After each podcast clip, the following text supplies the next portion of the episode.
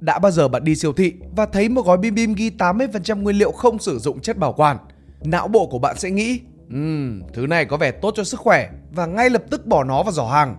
Tuy nhiên hãy thử tưởng tượng, nếu nó ghi là 20% nguyên liệu có sử dụng chất bảo quản thì sao? Bản chất thì không thay đổi, nhưng mà liệu bạn có bỏ nó vào giỏ hàng nữa hay không? Đó là sự kỳ diệu của marketing phải không? Hay nói cách khác, đó là sự kỳ diệu về tâm lý của chính bạn mà các chuyên gia marketing đã tận dụng được. Và nó có tên gọi là ác cảm mất mát, loss of vision). Trong đầu tư, hiệu ứng này cũng tác động nhiều lên các quyết định của bạn. Điển hình là gây ra hiệu ứng cổ phiếu bạn vừa bán xong thì tăng giá, còn cổ phiếu bạn vừa mua thì luôn luôn giảm. Hãy cùng mình tìm hiểu nhé. 1. ác cảm mất mát là gì? Định nghĩa Ác cảm mất mát là một phần quan trọng của lý thuyết triển vọng, được phát triển bởi Daniel Kahneman và Amos Tversky vào năm 1979. Hai nhà nghiên cứu đồng nghiệp này đã được trao giải Nobel năm 2022 cho công trình tổng thể của họ. Định nghĩa về ác cảm mất mát cho rằng tác động tiêu cực khi ta mất thứ gì đó luôn luôn lớn hơn tác động tích cực khi ta đạt được cùng thứ đó. Vì thế, con người luôn có xu hướng chú ý đến những cái điều tiêu cực hơn là những điều tích cực. Kahneman và Tversky đã gợi ý rằng về mặt tâm lý, tác động của tổn thất có thể mạnh gấp đôi so với lợi ích. Thí nghiệm Kahneman đã có một thí nghiệm mời những người ngẫu nhiên tham gia một trò chơi tung đồng xu. Nếu ra mặt ngửa thì được 150 đô, nếu ra mặt dấp thì mất 100 đô. Mặc dù giá trị kỳ vọng rõ ràng là tích cực, lợi nhuận lớn hơn rủi ro, tuy nhiên phần lớn mọi người từ chối. Vậy câu hỏi là lợi nhuận phải bao nhiêu để họ chấp nhận rủi ro mất 100 đô? Đa số câu trả lời ở quanh mức 200 đô, tức là lợi nhuận phải gấp đôi rủi ro thì chúng ta mới thấy hấp dẫn. Điều này chứng minh cho phần định nghĩa phía trên, tác động của tổn thất có thể mạnh gấp đôi so với lợi ích. Một thí nghiệm khác, hãy tưởng tượng bạn tham gia một trò chơi. Vòng 1, bạn có hai lựa chọn. Một, chắc chắn được 500 đô, hoặc là hai, 50% giành được 1.000 đô. Tung đồng xu, ngửa được 1.000 đô và sấp thì không được gì. Vòng 2, bạn có hai sự lựa chọn. Một là chắc chắn mất 500 đô, hoặc là hai, 50% mất 1.000 đô, tung đồng xu, ngửa mất 1.000 đô và sấp không mất gì.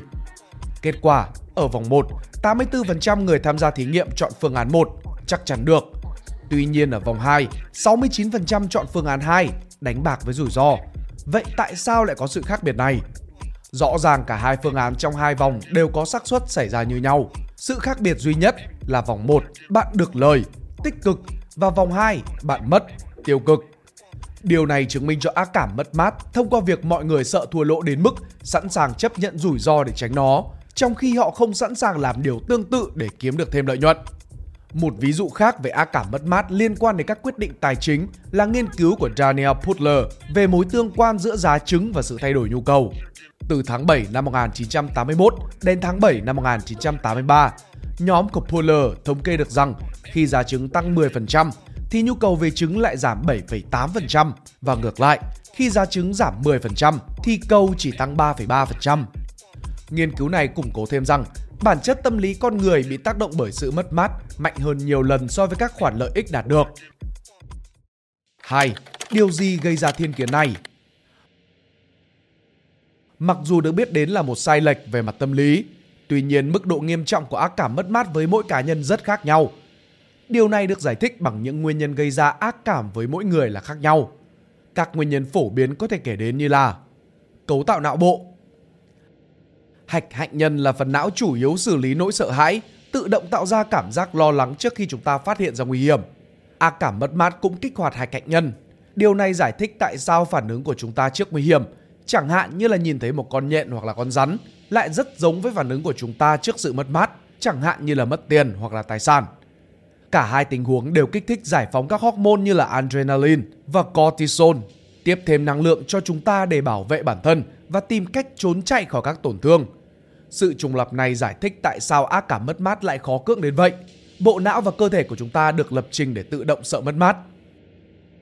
Vị thế về vốn Việc quản trị vốn tốt và mức độ giàu có cũng đóng vai trò quan trọng về mức độ nghiêm trọng của a cảm mất mát. Những người giàu có thường dễ dàng chấp nhận những tổn thất mà họ phải gánh chịu nhờ có những nguồn tài chính khác bù đắp. Trong thị trường tài chính cũng như vậy, những nhà đầu tư có dòng tiền tốt từ công việc chính đa dạng hóa danh mục đầu tư tốt và coi đầu tư như một nguồn thu phụ chứ không kiếm tiền nhanh từ đó đều chịu ít tác động khi những thua lỗ xảy ra. Mở rộng thêm một sự thật thú vị, đó là mức độ ác cảm mất mát của những người giàu có thể bị thay đổi bởi môi trường xung quanh của họ giàu đến mức nào. Một nghiên cứu ở Việt Nam cho thấy các làng giàu nhìn chung ít lo lắng về tổn thất hơn là các làng nghèo. Đặc biệt những người có thu nhập trung bình cao hơn những khu vực giàu có sẵn sàng chấp nhận rủi ro hơn. Tuy nhiên, những người giàu sống trong môi trường nghèo nàn lại sợ mất mát hơn những người nghèo sống trong môi trường giàu có.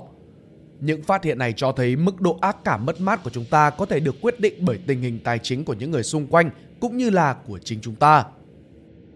Văn hóa Một nghiên cứu do giáo sư Mei Wang thực hiện đã khảo sát các nhóm từ 53 quốc gia khác nhau để hiểu các giá trị văn hóa khác nhau ảnh hưởng như thế nào đến nhận thức về mất mát so với lợi ích của một người. Nhóm phát hiện ra rằng những người đến từ các nước Đông Âu sợ mất mát nhất, trong đó những người đến từ các nước châu Phi là ít nhất. Lời giải thích cho điều này nằm ở sự khác biệt giữa nền văn hóa tập thể và chủ nghĩa cá nhân. Những người thuộc nền văn hóa tập thể coi trọng các mối quan hệ xã hội hơn có thể ít ác cảm mất mát hơn bởi vì họ có thể dựa vào bạn bè, gia đình và cộng đồng nếu như mà họ đưa ra một quyết định sai lầm. Hệ thống hỗ trợ này giúp các cá nhân chấp nhận rủi ro và đỡ sợ mất mát hơn. Ngược lại, những người thuộc nền văn hóa cá nhân, độc lập sẽ thiếu đi mạng lưới an toàn xã hội và không có nhiều sự hỗ trợ xảy ra khi thua lỗ. Vì vậy mà sẽ sợ sự mất mát hơn. 3. Bạn có thể gặp ác cảm mất mát trong những lĩnh vực nào của đời sống? Đầu tiên là bảo hiểm. Các công ty bảo hiểm là chuyên gia trong việc tận dụng ác cảm mất mát để thu nhiều phí bảo hiểm của bạn hơn, dành cho những sự kiện có xác suất thấp có thể xảy ra. Họ thường có một danh sách dài các sự việc có thể xảy ra nếu như bạn không mua bảo hiểm, tuy nhiên lại không công bố xác suất có thể xảy ra của mỗi sự kiện đó. Và khi đọc những sự kiện không may này, khiến bạn sợ những tổn thất nếu nó xảy ra và cố gắng tránh chúng bằng cách phải mua bảo hiểm. Thứ hai, marketing. Câu quảng cáo tiết kiệm 100 đô la ngay bây giờ bằng cách mua sản phẩm này sẽ hiệu quả hơn là kiếm được 100 đô khi mua sản phẩm này vì nó đánh vào nỗi đau mất 100 đô sẽ hiệu quả hơn là việc đạt được 100 đô. Hoặc các khuyến mại đánh vào sự khan hiếm, chương trình khuyến mãi chỉ trong hôm nay, chỉ còn ít sản phẩm trong kho. Nếu khách hàng không mua thì họ sẽ mất cơ hội, mất mát. Điều này ngay lập tức gây ra ác cảm mất mát. Thứ ba là sale. Các chiến dịch dùng thử miễn phí là ví dụ điển hình về cách các đội sale tận dụng ác cảm mất mát. Khi khách hàng dùng thử một sản phẩm vào cuộc sống của họ, họ sẽ có nhiều khả năng mua nó sau khi kết thúc dùng thử. Vì sau khi quen với việc sử dụng sản phẩm nào đó trong cuộc sống, họ sẽ sợ cảm giác mất mát khi không còn được sử dụng nó nữa. Vì thế mà đẩy mạnh tâm lý muốn mua sản phẩm đó khi kết thúc dùng thử. Các lĩnh vực khác Hiệu ứng này mở rộng sang nhiều khía cạnh trong cuộc sống của chúng ta, từ các mối quan hệ, chẳng hạn như là bạn không chia tay với người bạn trai tồi tệ của mình vì sợ sẽ nhớ anh ta. Các quyết định về sức khỏe, sự do dự về vaccine xuất phát từ nỗi sợ hãi những tác dụng phụ, mặc dù lợi ích của nó có thể cao hơn. Hay cách chúng ta sử dụng thời gian của mình, không chọn được một bộ phim để xem vì sợ bỏ lỡ các phim khác. Nó cai trị cuộc sống của chúng ta mà chúng ta không hề nhận ra. 4. Ác cảm mất mát tác động đến các nhà đầu tư như thế nào? Bất kỳ điều gì cũng có hai mặt của nó. Ác cảm này có thể có hữu ích khi nó ngăn chúng ta đưa ra những quyết định mà cuối cùng sẽ khiến chúng ta trở nên tồi tệ hơn. Chẳng hạn như là chi tiêu quá nhiều khi mua sắm hoặc là đánh bạc mạo hiểm. Tuy nhiên ở mức độ thường xuyên hơn, nó thường làm giảm đáng kể khả năng đưa ra quyết định của chúng ta, đặc biệt là phổ biến với các quyết định tài chính. Một cá nhân ít có khả năng mua cổ phiếu nếu có nguy cơ mất tiền tiềm ẩn, mặc dù tiềm năng sinh lời cao. Đáng chú ý, hiệu ứng này sẽ mạnh mẽ hơn khi số tiền đặt cược cao hơn. Tạm hiểu là nhà đầu tư muốn tránh xa thua lỗ hơn là cố kiếm lợi nhuận, đặc biệt là khi thị trường đang trong xu hướng giảm, mặc dù những khoản lợi nhuận kỳ vọng có thể đang vượt trội hơn nhiều so với rủi ro. Đó là khi bạn đang đứng ngoài.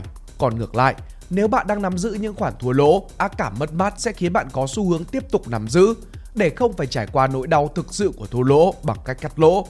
Chỉ đến khi khoản lỗ rất lớn và vượt quá sức chịu đựng của bạn thì bạn chỉ còn cách rời bỏ thị trường và mặc kệ khoản đầu tư đó ở đấy.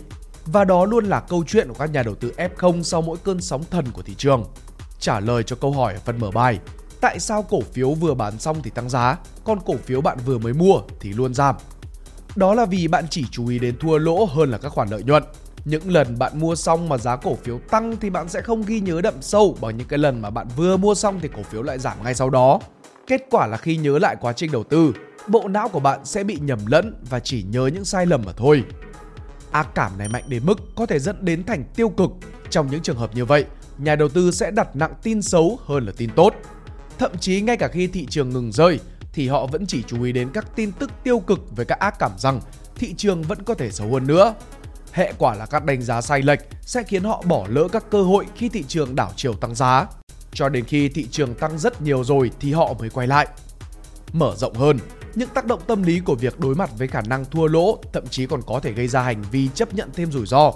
Mục tiêu là để giảm những thua lỗ cũ, nhưng kết quả lại khiến những tổn thất trở nên nghiêm trọng hơn. Ví dụ, việc tăng gấp đôi cược khi thua lỗ ở sòng bạc hoặc vay thêm tiền để mua trung bình khí giá tài sản phẩm. Cụ thể khi bạn chọn sai cổ phiếu, sau đó thua lỗ, nhưng thay vì đối mặt với nỗi đau thực sự bằng việc cắt lỗ, thì bạn chấp nhận thêm rủi ro để mua trung bình giá xuống, với mục tiêu đưa mức lỗ giảm xuống và quãng đường về bờ ngắn hơn. Tuy nhiên, rõ ràng sai thêm để sửa sai cũ chỉ khiến mọi thứ tệ hơn. Phần lớn thời gian thị trường và xu hướng sẽ tiếp tục giảm, khiến các khoản lỗ sẽ ngày càng nới rộng hơn. Kết quả là chỉ một nhịp giảm đã xóa sạch tất cả những lãi của giai đoạn trước đó, thậm chí là lỗ thêm vào vốn. Một nghiên cứu của Straven và Jackman cũng cho thấy các công ty thường phóng đại những cái dự đoán về lợi nhuận. Có thể thử thách là tốt, tuy nhiên nếu trường hợp các khoản lợi nhuận không được như dự đoán thì họ sẽ dễ rơi vào ác cảm mất mát và thực hiện các thủ thuật để đánh lừa các nhà đầu tư nhằm tránh phải thừa nhận một sai lầm đáng xấu hổ mà có thể ảnh hưởng đến danh tiếng sau này. 5. Có cách nào để loại bỏ thiên kiến này không? Điều khó chịu là con người vẫn là loài động vật của cảm xúc nên không thể loại bỏ hoàn toàn chúng và giao dịch như một cỗ máy được.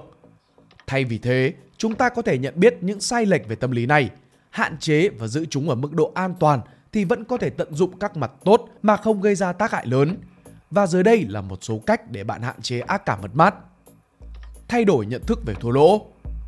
Mọi người sợ thua lỗ vì họ không thể dũng cảm thừa nhận mình đã sai. Trên thực tế, ngay cả những nhà đầu tư thành công nhất cũng nhiều lần sai và phải chịu các khoản lỗ. Điều khác biệt là họ sẵn sàng thừa nhận. Với họ, thua lỗ không phải là một điều gì đó đáng xấu hổ, điều xấu hổ là không dám thừa nhận mình đã sai. Với họ, thua lỗ là bài học để cải thiện tốt hơn khả năng đầu tư ở những cơ hội sau, vì vậy có thể thoải mái thừa nhận nó. Kế hoạch đầu tư và quản trị rủi ro. Trong phần 2 của bài viết, chúng ta biết được những nhà đầu tư có các nguồn thu khác nhau, hỗ trợ và có kế hoạch đầu tư trước thì sẽ đỡ sợ thua lỗ hơn. Do đó, để giảm thiểu ác cảm mất mát, bạn cũng cần chuẩn bị trước kế hoạch đầu tư của mình và trả lời được một số câu hỏi cơ bản như là bạn có những nguồn thu nhập nào để đảm bảo sự an toàn về tài chính, khả năng chịu đựng rủi ro và mức lợi nhuận kỳ vọng là cao hay thấp, số vốn phân bổ vào mỗi kênh đầu tư là bao nhiêu. Nếu xảy ra thua lỗ ở một kênh đầu tư nào đó thì sẽ xử lý sao? Phần này thực tế khá khó, nhưng mình chưa viết chi tiết trong bài này được, nên các bạn hãy tham khảo thêm những ý kiến từ các chuyên gia hoặc là tìm kiếm từ khóa Wealth Management nhé. Thêm vào đó để quản trị rủi ro, hãy tự hỏi bản thân xem kết quả tồi tệ nhất sẽ ra sao. Nếu mình tham gia cơ hội đầu tư này và mình có chịu được nó không? Nếu làm được điều này thì đến khi rủi ro thực sự xảy ra, bạn đã chuẩn bị sẵn tâm lý rồi thì sự mất mát sẽ không còn quá đáng sợ và bạn sẽ dễ dàng xử lý được. Cân đối lợi nhuận và rủi ro. Trong các tình huống gặp mất mát, thay vì chỉ nhìn vào thua lỗ, hãy cân nhắc cả những cái khoản lợi nhuận tiềm năng nữa. Ví dụ khi mà thị trường đang giảm, thay vì chỉ tập trung vào những sự tiêu cực, các khoản lỗ, các tin xấu và nghĩ rằng giá sẽ còn giảm tiếp, hãy so sánh xem ở thời điểm đó nếu giảm thêm thì có thể giảm đến đâu và nếu phục hồi lại thì mức lợi nhuận kỳ vọng là bao nhiêu. Từ đó bạn có thể đánh giá khách quan hơn về cả hai chiều tích cực và tiêu cực, chứ không bị tác động bởi mỗi một chiều tiêu cực. Sử dụng các công cụ giúp bạn hạn chế yếu tố cảm xúc. Khi chúng ta tiếp cận với một tình huống khó xử, chúng ta đánh giá các lựa chọn của mình với xu hướng đánh giá quá cao những mất mát và đánh giá thấp những lợi ích đạt được. Trong khi đó các thuật toán hay là máy móc luôn tiếp cận các tình huống khó xử theo cùng một cách, đưa ra dự đoán trên các mẫu thống kê được tinh chỉnh, do đó mang lại số lượng tương đương cho lãi và lỗ. Cùng với đó là tính toán chính xác lợi ích dòng của chúng ta từ việc thực hiện theo một lựa chọn.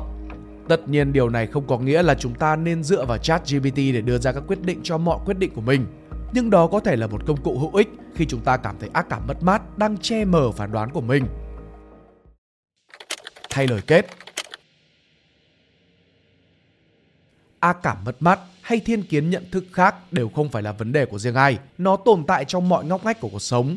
Bạn tiếp xúc với chúng hàng ngày, nhưng nhiều khi không thể nhận ra đặc biệt trong thị trường tài chính thì tác động của nó còn mạnh mẽ hơn cả vì liên quan đến tiền, yếu tố cực kỳ quan trọng, dễ kích động cảm xúc của con người.